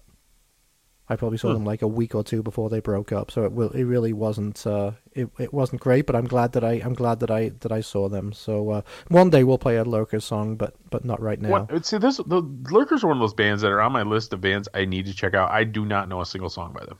Uh, yeah, that I've literally never listened to them, and I, you know, I mean, you you might you might have heard um a couple of their more famous ones, maybe on a punk compilation or something. Like "Ain't Got a Clue" was one of their most famous ones. you know, I'm not a "Shadow." Shadow. You're not you. You hate those like albums where they take all the band's recordings and put it on a single CD. I am not a compilation album guy. Oh, see, that's interesting. Okay, That's not something I've gotten into. You know, they were huge when I was younger and going to the first couple Warped tours and stuff. Those albums were huge, and I meet so many people who like the Fat Records sampler was like their like touchstone to punk or something. I was like, oh, I got, they gave me those for free, and I just threw them on the shelf, and I still have a lot of them.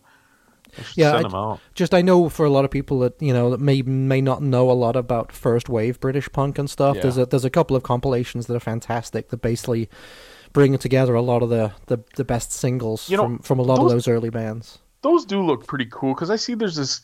There's a series called 45 or Punk 45 or something like that. Yeah, yeah, yeah. I know what you that mean. does a yeah. good job of like compiling cities like a Cleveland. Like, oh, that might be cool, you know. Mhm. I guess the problem is, you know, in my era, it was like a promotional tool. You know, they weren't really curated. They were just like to for labels to show off their bands or whatever. So I kind of Mhm. have a different attitude about it. But like I said, a lot of people who are only a couple years younger than me love those albums.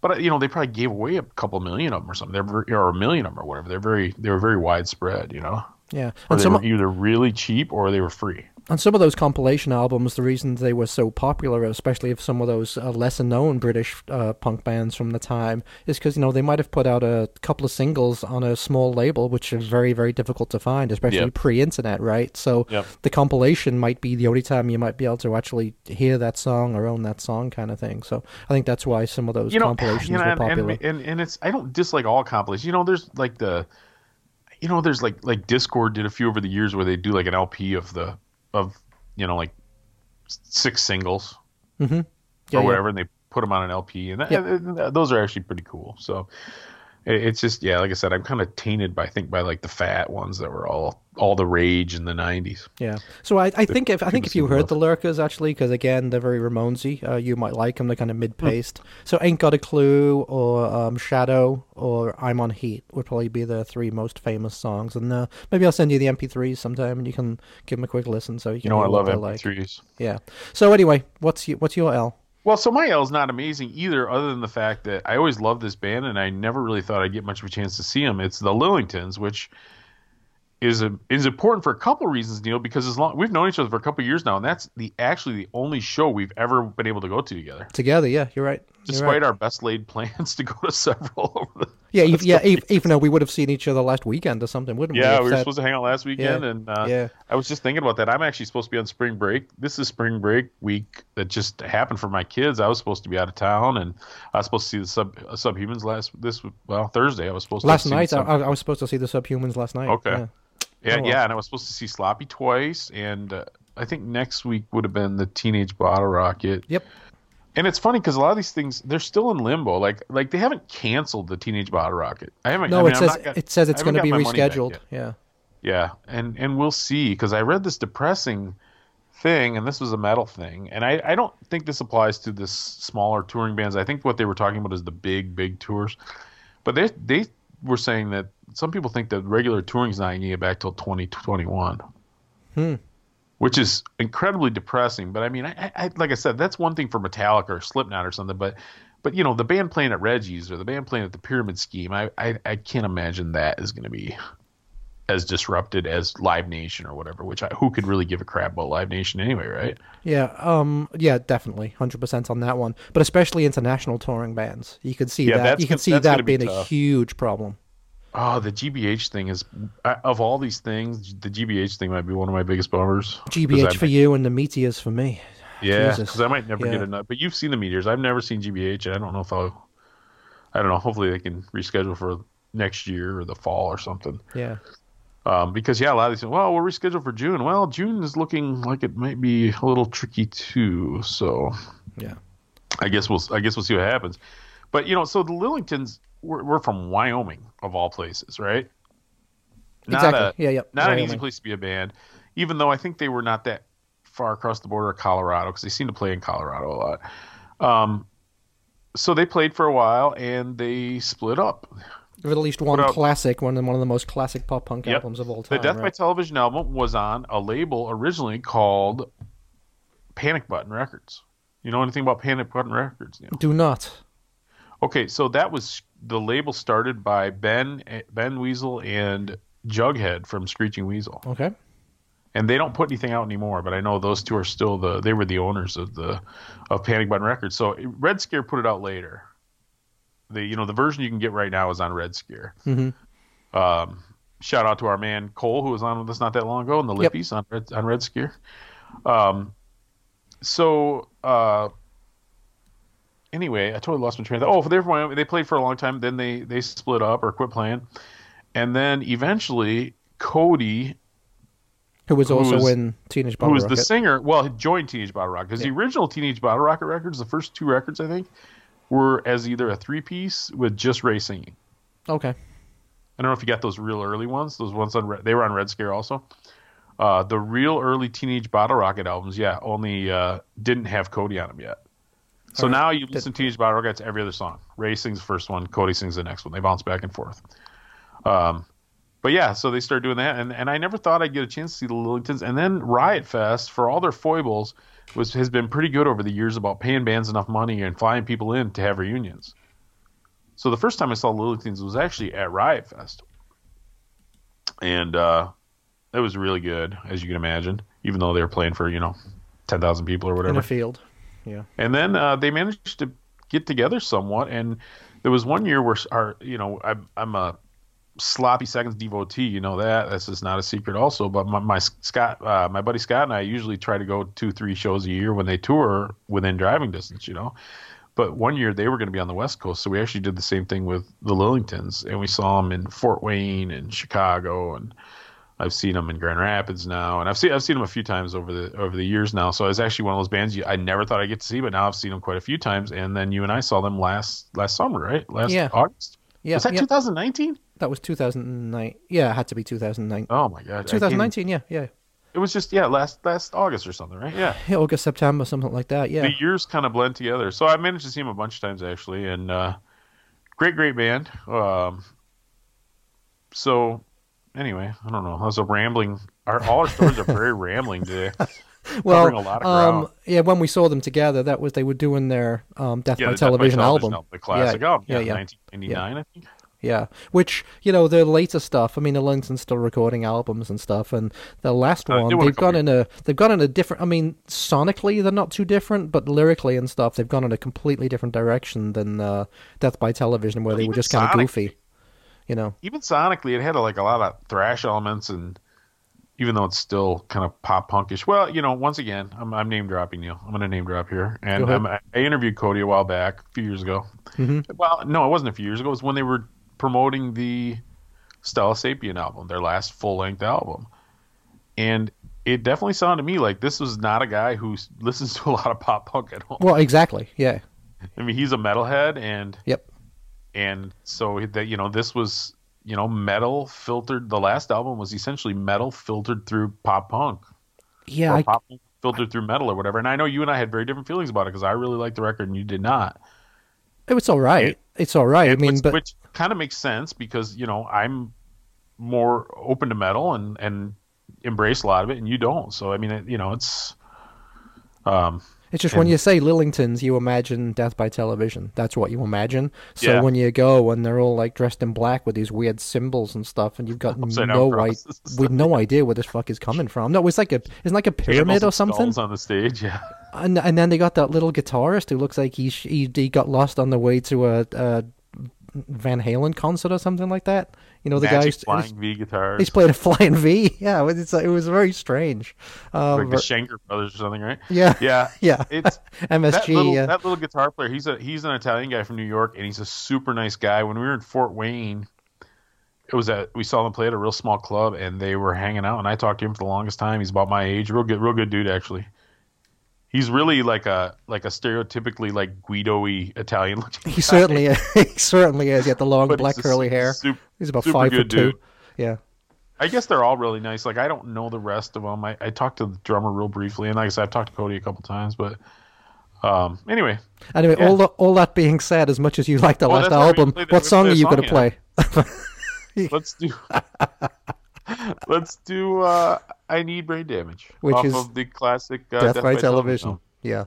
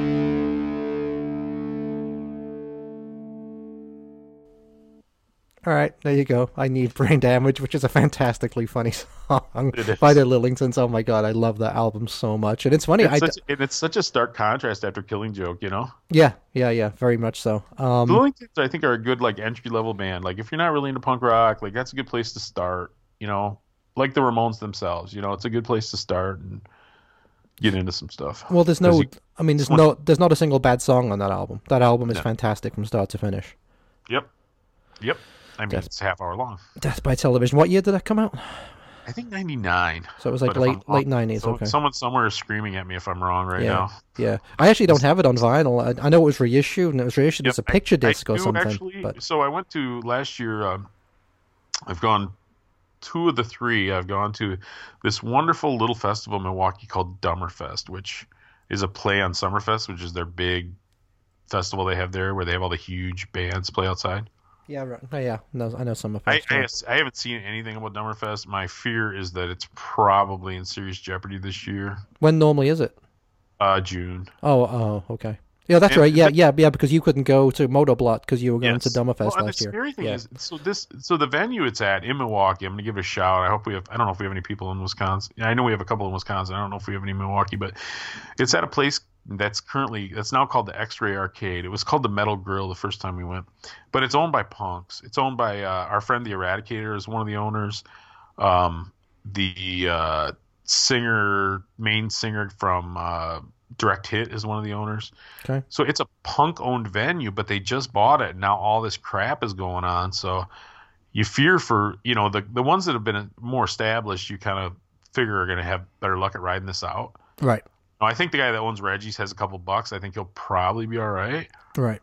But You know like X-Ray Arcade, I'm like, oh man, I would hate for that place to go away because it's such a wonderful venue. It's just a great, a great place. So listen, anybody in Wisconsin or whatever, go buy a T-shirt from them or support the X-Ray Arcade. It's a great place. I'd hate to, hate to lose it. So Yeah, because anyway- some some places are you know doing carry out food and shit like that, right? So they can at least make some I money think that's during a this. fraction of because the booze is the big, Yeah. big dollar, and I don't think, uh, I don't think X-Ray did food, unfortunately. Oh, okay. Yeah, that's a drag. Um, but uh, but anyway, th- so I actually that last year when we were there, the Lippies were maybe the second or third last band, to, maybe the second last band to play. Lippies were one of the bigger names at the at the festival last year, and uh, our man Toby from Red Scare actually was there selling records. So I actually bought the repress from him. From oh, his, that's cool. From his merch. From his merch box, yeah. So a- yeah, I had it on CD, of course, and then I had to buy the Wasn't on it's picture funny. disc, was it? Was was the picture disc one? No, I, I did not buy the Okay. When I- okay. It's funny. My pal Scott was with me, of course, um, and he also bought it, and he doesn't have a record player. Uh, But it's funny. I'm trying to talk him into it. He's got like a he he does two jobs, and he's too busy right now. But I know he wants to slow his life down a little bit. I'm like, ah, you're gonna get into records, dude. That's the greatest. Get yourself a turntable. It's the most therapeutic thing there is. You know, yeah, no shit. Yeah, right there. The rest of us digging through the boxes. yeah. So anyway, that was L. That was No. all. Yeah. Ooh, M. M is one of the worst letters. There are so many good M bands, aren't there? Oh, there are a lot. M and S I found to be the probably the hardest. MS and T for me. Yeah, T especially. I didn't think T was as bad, but so I'm so I'm gonna play the M song, right? Or No, you? I'm playing the M song. So, You're playing the song. Okay. who who was your M band, matey? Ah, so you know, gosh, there's so many. Like I said, Metallica was so good back in the day. Ministry was so good back in the day. So exciting when I first started getting into them. Um, I saw crappy versions of the Misfits.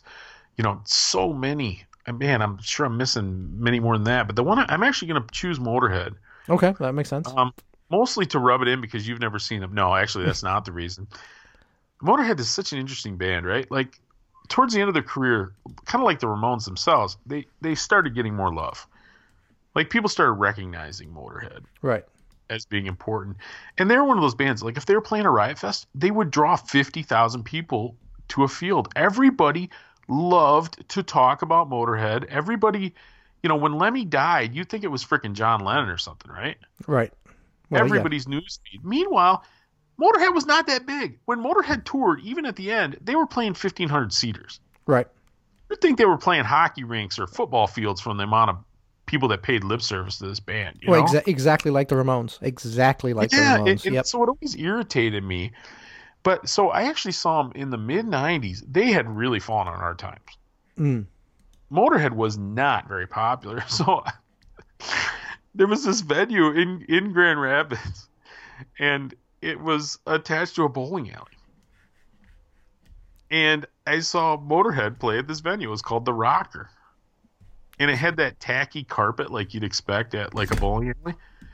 I mean, it was a good size hall, but it probably maybe 500 people. Okay. Only 500? I bet you there was 300 people there, Neil. It was oh amazing. My God. That's crazy, man. This would have been, like I said, early 90s, mid 90s. Motorhead, like I said, Motorhead, for all the attention they get, they were not that big. Um, At least as a draw on their own.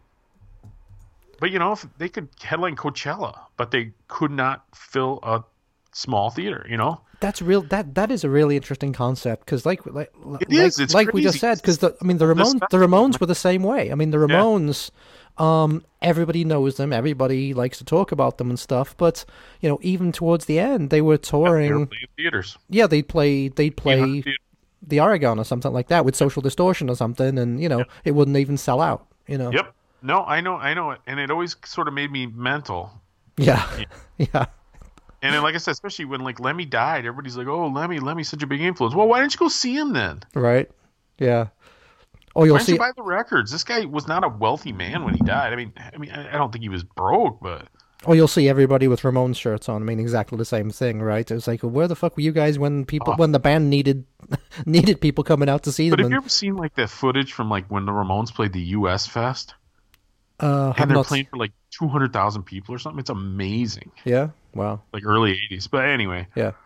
Doesn't matter. So, so I saw Motorhead play at this freaking bowling alley venue, right? The Rocker, where Mhm. my bands have played. I mean, I saw a few shows there over the there. Saw all like the Descendents, Yeah, yeah. later Descendents. Yep. But um, it was so funny. So L- Lemmy really was the man, right? So we're standing there, there's maybe 300 people in this freaking bowling alley with this plush, ugly neon carpet or whatever, watching watching Motorhead play. And Lemmy, at one point, greatest communicator of all time, he looks out in the crowd and he's like, "This is the point in the show where you put your girlfriends on your shoulders and they show me their tits." and then he deadpanned, "You do like girls, don't you?" and of course, it's literally 99% guys there, right? Yeah. Yeah. and it was just amazing. This is this guy was, you know, he was 55 years old at the time or whatever, 50. You know, he wasn't Wasn't young, right? wasn't young, oh, and he just emasculated like an entire room full of guys. I always love, I always love that story. So, anyway, yeah, seeing Motorhead at a bowling alley, That's pretty which amazing. is now like an RV dealership or something. yeah. So yeah, Well, that's a good one. it was it was cool. it was cool, man. I I I, I still like the band, and I think even till the end, the records were pretty good. I mean, they were never, you know, they never made a perfect record, but considering the longevity of the band, they were consistently good. And even like I said, the last album right before he died, even was pretty good. So Well, again, mu- again, much like the Ramones, right? They kept doing the same thing over But and Lemmy over tour- again. Lemmy Lemmy literally came off tour a few days before he died. Yeah. And he was having trouble. He's having breathing trouble. I mean, it was not going well. There was he was constantly in the news that he was cutting shows Sick, short and stuff like that. But Yeah. just came home and died. Well, so my M is the is the Meteors, um, the infamous, actually the first uh, the first psychobilly band. Really, I mean, some people like to say the Cramps were, but the Meteors are the ones who uh, who coined the phrase, and they were like really the first ones doing that, where they were singing about Satanism and shit like that, and dark stuff, rather than serial killers and stuff like that, rather than you know, other what are the rock? I mean, the rockabilly revival had been going on for a while in England, but uh, that was all very neo-traditional '50s stuff, which is weird when you got like English guys singing about very Americanized things, right? Um, it, it never it never seemed really that authentic, even though there were some good bands came out of that. Like the Stray Cats seemed authentic, whereas like the Polecats didn't. Um, but the Meteors Because so, it was so Americana, right? Exactly, exactly. Yeah, it was a time and place that was very specific, right? So, um, but the Meteors took it differently. The Meteors took he, P. Paul, who is the singer and guitar and guitar player and uh, the guy who writes all the songs. He'd come from the rockabilly background, but then he was influenced by punk a lot, so he started putting a different spin on the whole thing by playing faster and uh, you know having completely different things they were singing about. They'd start singing about monsters and psychos and you know this, that, and the other. So and then they had this completely manic crowd that used to follow him around everywhere. And uh, these like super extended flat top haircuts that then became, you know, synonymous with psychobilly. I mean, the Meteors started that whole thing as well. So, um, So they did they predate the Stray Cats then or no? um, no, they didn't predate. Of course, the the Stray s- Cats were not psychobilly. They were No, straight. they're, they're straight. They're just straight ahead rockabilly. Very, very traditional style of rockabilly. So I think their first single in England was like in '79 or something like that. And I think P. Paul was already in a rockabilly band at that point, but the psychobilly thing didn't start till like 1980, 1981, something like that. Um, actually, 80, because I saw them in '81 um, when I was a when I was a freshman in, in Manchester at University of Manchester, and I saw them probably about because I used to tour constantly. So I saw them saw them probably like three or four times between eighty one and eighty two, and uh, that's why I was so excited about them coming this summer to the states because they hardly ever tour the states, and uh, I hadn't seen them in what's that Maybe, eighteen maybe almost it's better that way. almost 40 you can keep years. maybe it's better that way. You can keep those old memories without having to see them as old geezers. Yeah, maybe. Um, no, it, he's like the only original member of the band still. So Sure. he so he has younger guys playing. You know, it's always a three being a three piece basically. Um, you know, one guy playing stand up and another guy playing the drums. So he has younger guys playing with him, but he's still doing all that all that shit. You know. Um, You'll know he's really getting old when he brings an extra guitar player along, right? Right, right. I don't think he would though. He he actually owns like a studio and stuff and records other bands. I think he's relatively well. He's he is well known. I know that, and uh, well well thought of, especially in that in rockabilly kind of guitar playing circles, that kind of thing. So, um, but anyway, those early gigs in Manchester, uh, they played at a small club called the Gallery, um, which probably held 150 people, maybe something like that. And man, when the Meteors came to town, that place would be fucking swinging, um, in a good way and in a bad way, because you know England has always been, you know, it's very regionalized and very uh, youth cultures, right? So the whole psychobilly thing, not how they all had the same, you know, they all had different haircuts. So even though musically it might not sound that different to some of the punk stuff, you know, the fans looked completely different. They had like the flat tops and they dress in, you know, the, obviously band t-shirts, but they might wear, you know, 50s style um Letterman jackets or something like that rather than leather jackets or rather than, you know, denim or whatever. But anyway, it had a whole different look basically is what I'm trying to get to, Huh. trying to get at. So everybody would come to see the Meteors because they were the most well known, even though there was other bands like King Kurt and Guana Batz and stuff who were doing it too. I mean, the whole thing built around after the Meteors started it, a whole scene built around that. Um, but anyway, because they were from London, whenever they come up to Manchester, there'd always be a shit ton of trouble. So, much like that jam story I was telling you before, that was a little different because that might have been that was like a an arena that held like 2,000. So the violence wasn't immediate and in your face. But at a small club like this, which is like 100, 150, the violence was right there. And um, as I and again, it was between the London crew and the Manchester crew. I mean, that's basically what it, what it was. A lot of it was football related, or you know, there might be some punks there trying to start trouble with the psychobillies or whatever it was. You know, um, as I was wont to do in those days, I would bring. You know, remember the old little tape recorders? This might have even been before your time because you're you're ten years on than me. But you'd have like the little um like handheld type tape recorder Sure. with like piano key buttons kind of thing, and with a little microphone or whatever. It might have a built-in Oh, mic. you're talking the bigger ones. I was thinking Yeah. because like by the time I came around, you it was like the size of a Walkman. no, You're talking like the, the bigger ones ones, that's yeah. like the size of a piece of paper almost, or Yeah. like exactly eight and a half by eleven kind of thing. Yeah. oh yeah, I remember those. Definitely had one speaker mono. Yep. So I take those to gigs. So I was telling you I take. I typed it. cannot believe they would let you in with that. They didn't care, especially a small club like Gallery. Like they they couldn't have cared less. So Gosh, those those tapes must sound so bad. Well, this one is absolutely amazing because Really? this one I had my friend because it was about in the gallery. There was like a balcony So it's just up regular above. cassettes, right? I mean, you just Well, record regular in cassettes. regular Yep, cassette. regular cassettes. So TDK D90 or whatever. exactly, yeah, that's exactly what I got actually. Um, so I had my friend call. He was up in the balcony um, with the tape recorder, while I went down on the floor because I wanted to I wanted to bop around, right? Um, so about three songs into the set, this huge fucking fight starts, and the gallery is. I mean, the place is tiny, so people start the back start throwing bottles, and bottles are hitting the drum kit. So you can hear on the tape recorder, you can hear you can hear the the uh, glass breaking on the cymbals um, of the drum kit. And uh, P. Paul, the singer, was not one to back down. So he takes his guitar. He had to, he used to play a flying V, which was funny.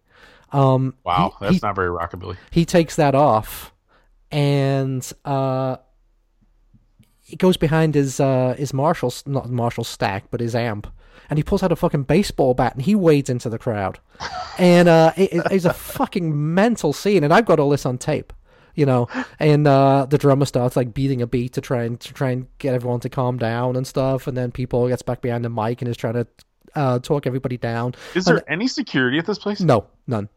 And if there was, if there was like one guy, he he liked it at that point. he was he, he was off. He wasn't having anything to do with this. So um, you know, P. Paul's trying to trying to get some calm and stuff like that. And uh, but you can still hear you can still hear the bottles hitting the drum kit. And at one point, P. Paul yells, "You, you cunt!" And he's looking right at me. He Well, it must have been a guy behind me who must have been throwing the bottles. And I'm like, "Hey, I've got nothing to do with this." Be honored if you'd have cracked you upside the skull with your his baseball. yeah, his bat. baseball bat. So um, That's the only way this story could be any better, Neil, is if he could whack you. Well, I, I took off up the stairs then back to my tape recorder, right? I didn't want any part of this. Do you, we've we've talked about this. Do you have a tape player anymore? Uh, I do. It's not hooked up.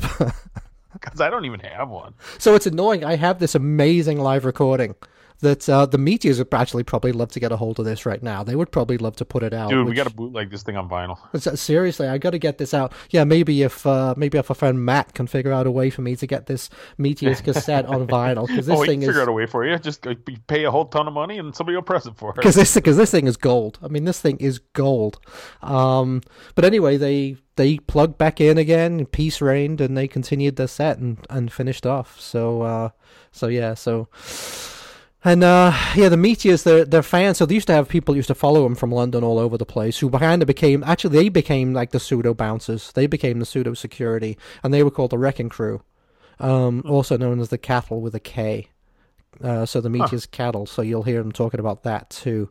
So um, the song I'm going to play is actually called Wrecking Crew, which is their the Meteors song about their you know half about these people that used to follow them around. So this is uh, Wrecking Crew by the Meteors.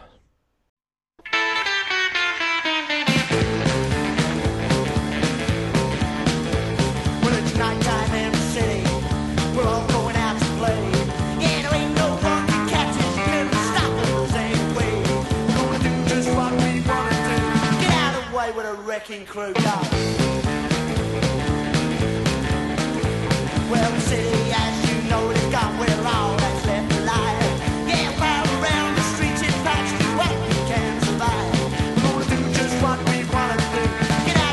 the a wrecking crew, go. Yeah,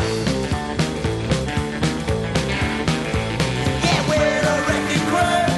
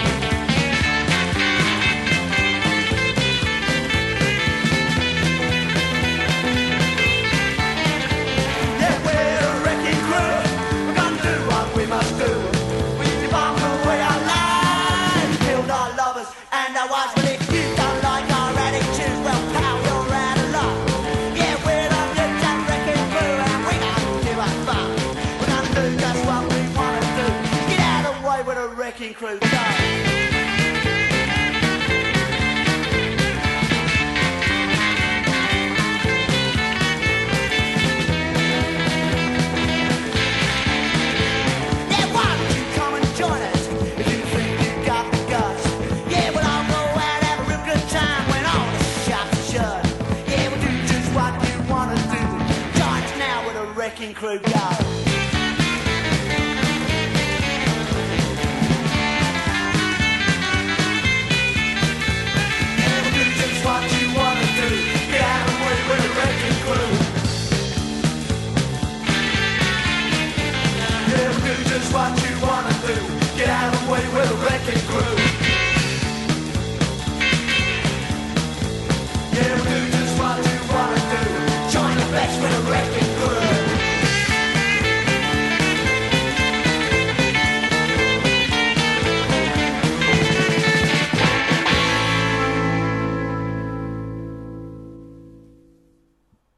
All right.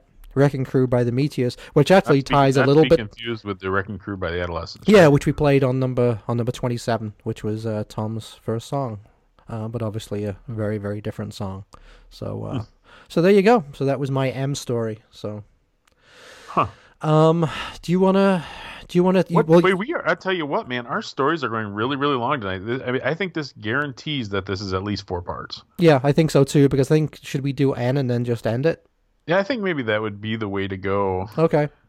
So uh, What's, your end, Neil? Oh Jesus, I'm, tired out from talking. Um, my N, uh, Naked Raygun. Ah, yes. So, I mean, being from Chicago and then being a Chicago band, I've seen Naked Raygun a shit ton of times. Um, I, I even heard this wild rumor that this amazing local band that never quite made it called uh, Mick Wilson actually opened for a Naked Raygun gig. that is true. Yes, that This was. is a throwback to the Rick Sims episode. It is. I- yes. that was my that was my short-lived band, McWilson. We're a skate punk band, and I have, uh, I to thank Rick even now to the I think this that episode and and it's not just a one way street, but that episode definitely opened up a level of ball breaking between Neil and I that wasn't there before. Between him making fun of my obsession with the Necros and me making fun of Neil's short band McWilson. Yeah. So, Well, but even though it's annoying because you know when I later, you know, I mean, when you're in a band at the time, you never know how good you really are or not. yeah. But uh, you know, judging by some of the punk bands that were around in the '90s, fuck, we could have killed any of those guys. So it's actually Well, kind of annoying we didn't too stick with you, it. you take the things that make bands split up when you're young because you take everything so seriously you take everything so much to heart and you think everything's so important and now that you've got a little more perspective looking back going man why couldn't we just get around this you know what i Right, mean right. it seems so simple how we could have kept it going or how we could have fixed this problem or whatever so yeah i get that Right. Um. So yeah. So that's true. So uh, it was actually my band's first gig, Naked Raygun. How about that, huh? They came down and played Champaign. Um.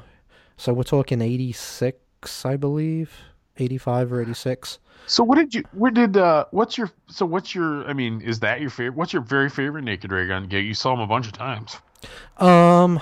Yeah, I did. I mean, I saw him six times, maybe something like that. Um.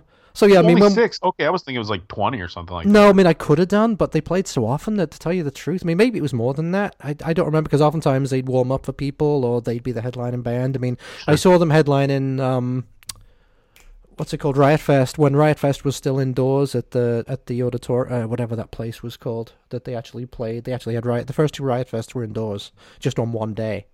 Yep, yep. And uh, so this, that was one of the times when Naked Raygun. I think that I think that's what I'm going to talk about. So Those early Riot Fest before they moved to the outside were really punk. yeah, yeah, it was it was it was a complete punk focus. It was all Now punk- it's sort of Lollapalooza-ish. Yep. Yeah. So back then it was all punk ska and, and psychobilly.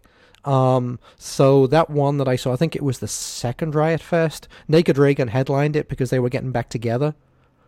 Um, but also on that bill, holy shit! I saw Youth Brigade. I saw the Business. Um, who else Articles of played? Faith, or was that not the same year? No, that wasn't. That was another year. Boll Weevils. Um, I think Mustard Plug played, and that's when I went out and had them, had some dinner because I was there all day. It started at like ten in the morning and went Hmm. to like eight at night. Was that So the I- Congress then? That was at the Congress. Yes, thank you. The Congress. That's what I was No. trying to think of. So, but anyway, um, now, now, like uh, abandoned or, or like uh, uh, it is. total- It's and it's a shame because it was a beautiful old theater, beautiful. But you know, it was really in a state of disrepair. Man, there was seats uh, that you could sit in if you wanted, and then stand up up front. You know, whatever you wanted. no. I like but- I like the Congress, but my my Yeah. thing that I didn't like about it, they had bathroom attendants. What are you supposed to do with bathrooms? Yes, you don't know what to do. There's just a poor and especially dude. when you've been having 50 beers and you have to piss every 10 minutes anyway. I mean, Yeah. it's like, how many times can you not make eye contact with this guy and just shake the water off your hands when you're walking out of the bathroom? Yeah, and he's offering you a I have to pay you to wash, dry my Yeah. hands. And it's like, I'm at a punk rock show. I'm drinking cheap beer. I don't want a mint. Thank you very much. Exactly. But, uh, you know, it's nice, All that. Once nice that you're again, offering we, it to we me. get sidetracked so easily. Yeah. Um, so anyway, so they were headline. So they were getting back together. So I mean, they'd been split for like ten years or whatever, right? So they were getting back together to play at Riot Fest. But the night before, they played a secret gig, and it really wasn't that secret. But uh, they were going by some name, and I can't remember it off the top of my head. It Fully was dressed ray gun. It, no, it was it was like a name, except it was if it was in like Hungarian or something like that. So there was some T-shirts that came out. It was like the Naked Raygun logo, but with this name of the band in Hungarian or whatever the hell it was.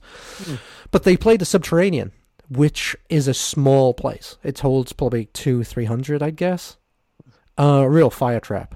So, it, but it was the worst. Ke- it was the worst kept secret Oh, in that's town. punk rock, dude. Yeah. No fire escapes. Uh, no, Everybody seriously. dies. If there's you were up, if you were upstairs on the balcony and there was a fire, you'd have fucking died because it was upstairs too. I mean, it was upstairs and then it was a balcony, so you'd have stood no chance of getting out. Um, but anyway, the place was packed because it was the worst kept worst kept secret in town.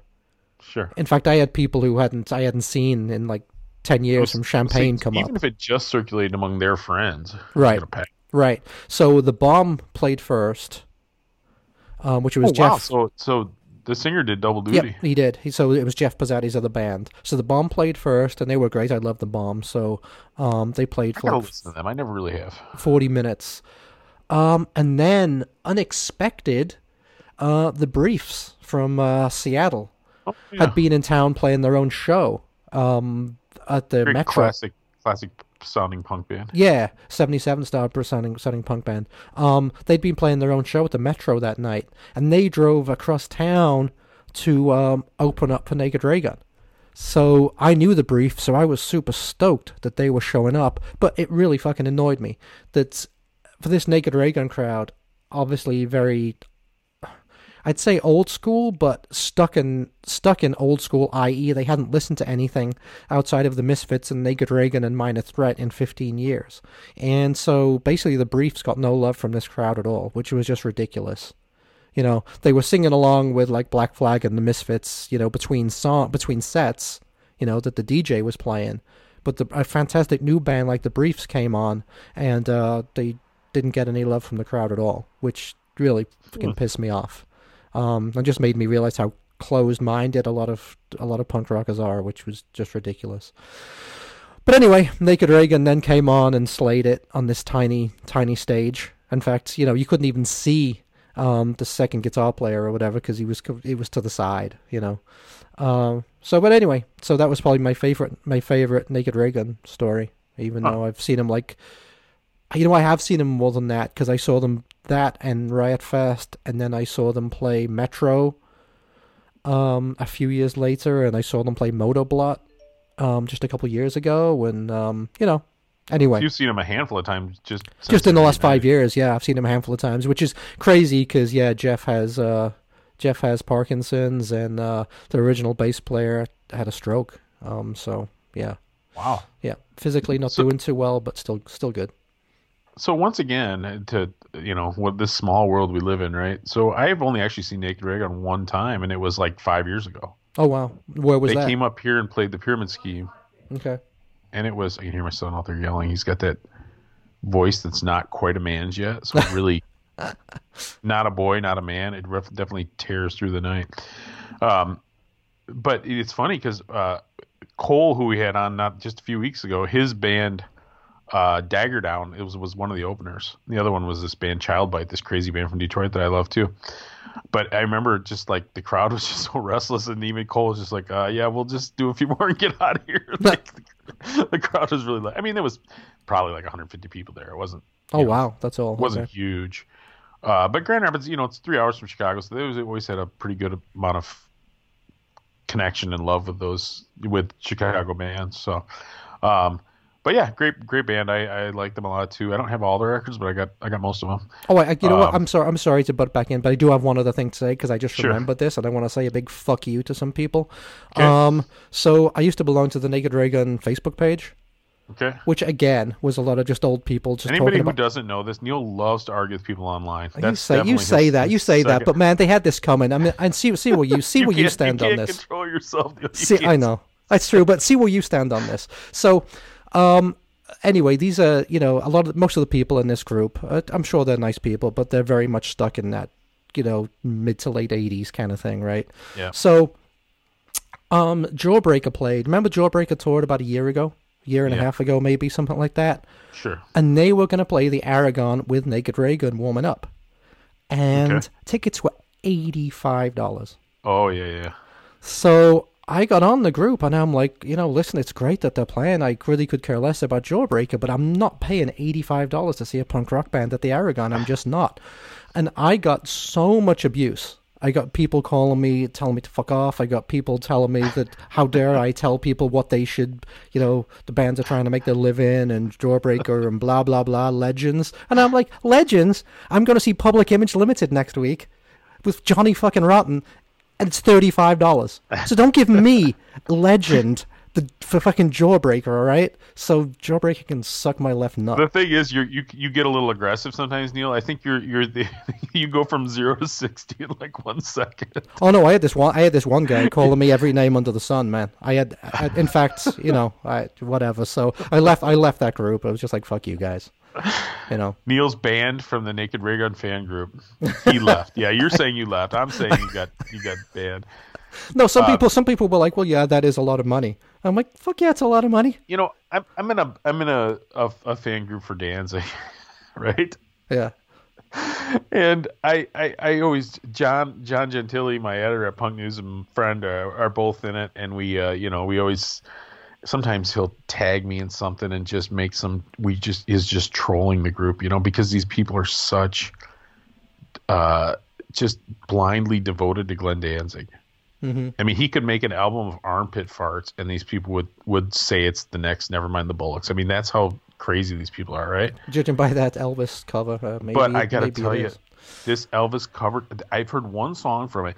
Now you're putting on a new album. You're gonna pre-release a song or two, right? You're gonna put your best foot forward. Right? Yes, and he's been talking about it for for years, right? This Elvis This covers song album. sucked so bad. It does, yeah. Unless you were at a wedding, like six to eight screwdrivers into the open bar, there's no way this sounds good. The Well, and it- music sounds amateurish and cheesy, and his voice is no good. And if he would have done this album in the mid '90s, it would have been great. I bet. Well, and it's a real, it's a, it's an Elvis ass kicker too. I mean, it's a good song. You know, you could really go off on this song if you wanted to, but it's so disappointing. I'm gonna go off on it. All right. yeah, but but but hold on a second. So going back to the Wait, Naked Raygun getting thing. sidetracked. Where, Yeah. What are we talking about here? Naked Ray Gun, Yeah. Glenn Danzig sings Elvis, Danzig sings Elvis. But okay, would you have paid eighty five dollars to see Jawbreaker? I mean, was I in the wrong there? I don't know what I would pay eighty five dollars to see. Actually, I do. Like if if if Joey, Johnny, uh, Dee Dee, and Tommy were were brought back from the grave, I'd pay hundred bucks for that. Yeah, but would you? Neil, I have I have some very I have one very expensive set of tickets right now in my envelope in my cupboard where I keep my my tickets, and I'm not ready to talk about it yet. But eventually, I will talk to you about it. It's set for July if the tour still happens, and I did it for my lovely wife because she's been so patient with me all these years and my bullshit, you know. well, I, I, I Um, and you will mock me till the the cows come home, so I'm gonna wait until make sure it actually happens. is it is it Britney is it Britney Spears or something? no, no, it's not nothing like that. It's it's something that it's something that every woman forty or so loves. Rod Stewart. No, don't but- stop guessing. I'm not no, telling you. well, no, but I'll give I'll give you this. If It's it, killing joke. I admit it. is it? No, Okay. I mean, no, but if it if it was Rod Stewart, I could understand that. Eighty, you know, he's a, he's a legend. Eighty five dollars for a legend, uh, that's that's Yeah. fine. I'm not paying well, I, eighty I five doubt dollars to fucking I see Jawbreaker. see- I doubt you'll see the legendary status of this, and the tickets are over a hundred dollars for really average seats. So. All right. Well, anyway, But anyway, like I said, my, my my wife's been so tolerant of me, even right now, even though she's was vacuuming earlier. I hope you couldn't hear that. And that might be her like passive aggressive way of saying, "Well, if you're going to go podcast, I'm going to vacuum." But anyway, but I guess I, I, I guess the difference is this: who you're going to see for hundred dollars is what they wouldn't classify themselves as a punk rock band. I'm assuming. no, no, no, and they're So- playing the biggest. You know, they're playing a twenty thousand seat Yeah. play. I mean, it's a big, big Yeah. show. Yeah, definitely. So, but I it's mean- it's crazy to me how these.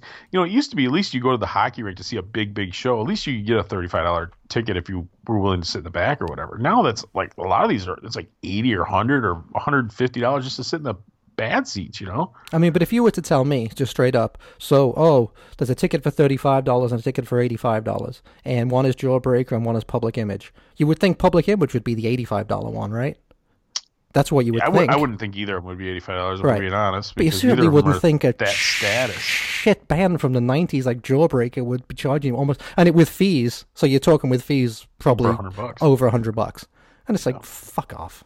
So, But it was, you know, it's one of those things. It's a, it's if people who like Jawbreaker are crazy about Jawbreaker, and it wasn't like they were doing a full tour. They were doing limited cities. I mean, I whatever, whatever they can get. I don't begrudge them whatever they can get, but I wouldn't pay it definitely. Yeah. So anyway. Um, So what's your end time?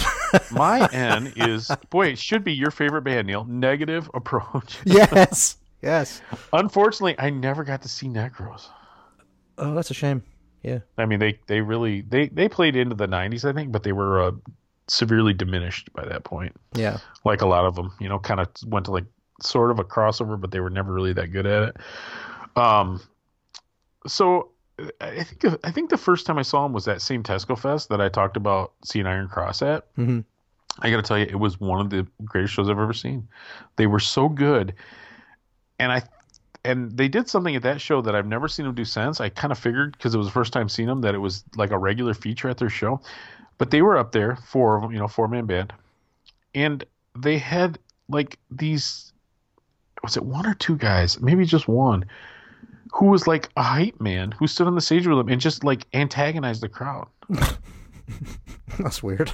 Well, it's it's like this ain't no freaking pussy New York City. This is Detroit, man. You know, just trying to get the crowd really mm. riled up, and it yeah, really could have done without that. It was annoying, but it worked. Yeah. It was strange. Anyway, that's the only time I've ever seen ever seen that aspect of it.